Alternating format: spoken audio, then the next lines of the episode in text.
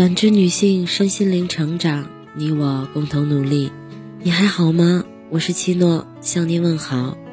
今晚跟大家分享的内容是：断舍离半年后，我刷爆了信用卡。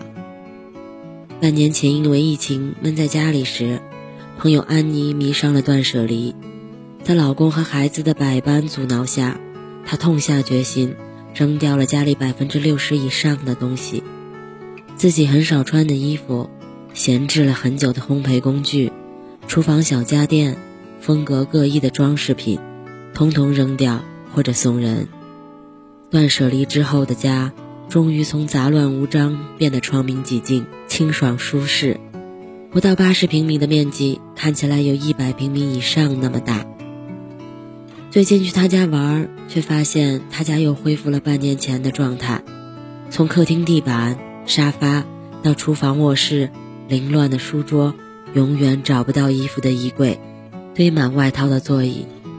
断舍离之后，总觉得家里好空，不知不觉又买了很多东西。断舍离一时爽，谁知道还要花更多钱买新的。最近几年，日本杂物管理咨询师山下英子的《断舍离》一书畅销，极简主义生活风格风行。就算没看过这本书，也不会对“断舍离”这三个字陌生。扔扔扔，成为了很多人整理收纳的信条。可是很快就发现，换季又买了一堆新衣服，空出来的角落很快又被新的物品填满。好不容易减下去的体重，一个假期又回到原点。几十年根深蒂固的习惯，远远不是断舍离就能改变。其实，一个人的房间呈现出的是他内心最真实的状态。山下英子倡导：断绝不需要的东西，舍弃不需要的物品，脱离对物品的执着。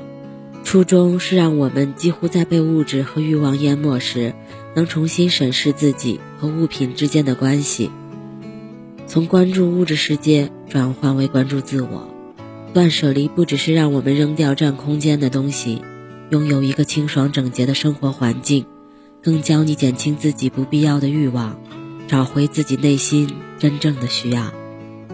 像安妮这样，在断舍离之后，很快又回到买买买的怪圈，其实是因为她只学会断舍离的外在手段，却没有审视自己内心真正的需要。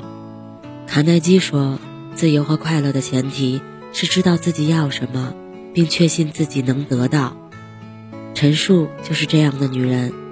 从二零一四年开始，她重新整理自己的人生，扔掉所有不需要的东西。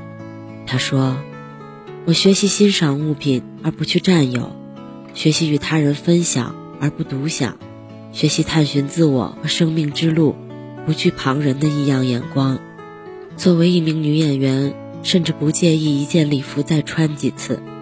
对我来说，保持审美的品格比单品不重复更重要。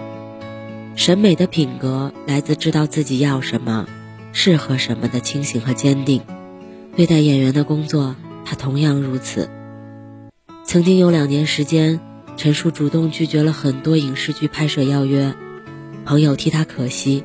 觉得这对于中年女演员来说等同于演艺生涯的自杀，但陈数不这样认为。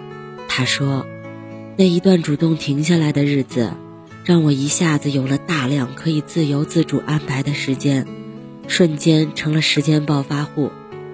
我不需要频繁的看手表，不需要查通告，不需要化好妆等待那一声 action，接着迅速调整自己，进入主人公的内心世界。”更不需要奔波在去机场的路上，我需要慢下来，去独处，去思考，去阅读，去旅行。我想做物质的减法，精神的加法。两年后再度复出，陈数在和平饭店里惊艳登场，一举成为白玉兰奖、华鼎奖双料影后。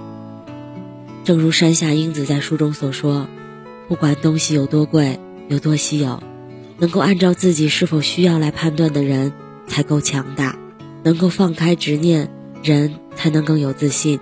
庄子说：“无声有涯也，而知也无涯，激励我们不断读书求知。事实上，这句话还有下半句：“以有涯随无涯，殆矣。”意思是说，用有限的生命去追求无限的知识，你就会陷入信息的海洋，充满疑惑。读书、消费、爱情，人生的方方面面皆是如此。一个人如果不清楚自己的目标，不能把握自己，就会陷入用有涯追求无涯的迷惑境地。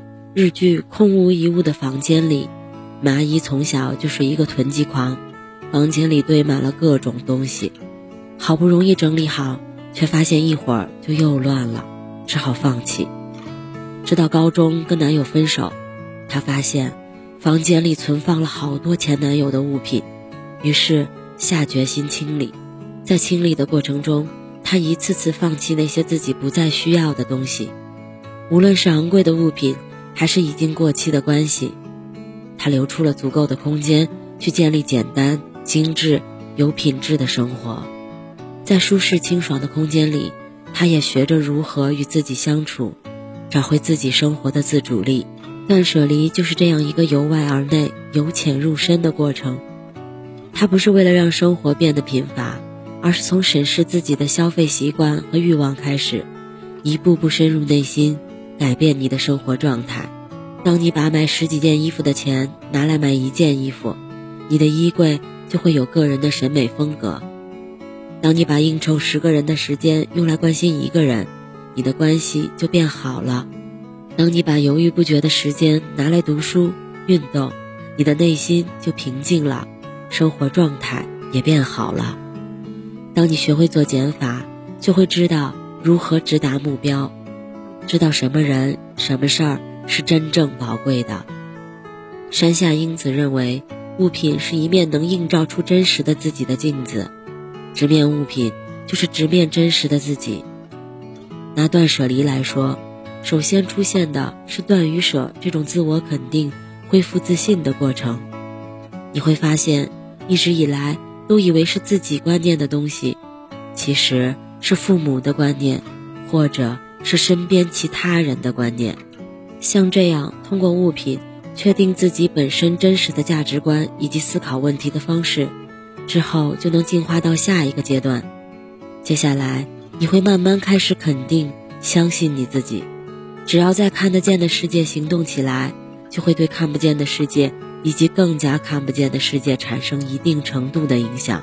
当我们的内在需求和外在物质建立起健康关系，我们便不会在消费主义盛行的当下为内心的焦虑买单，不会在别人的眼光里随波逐流，不会在不适合。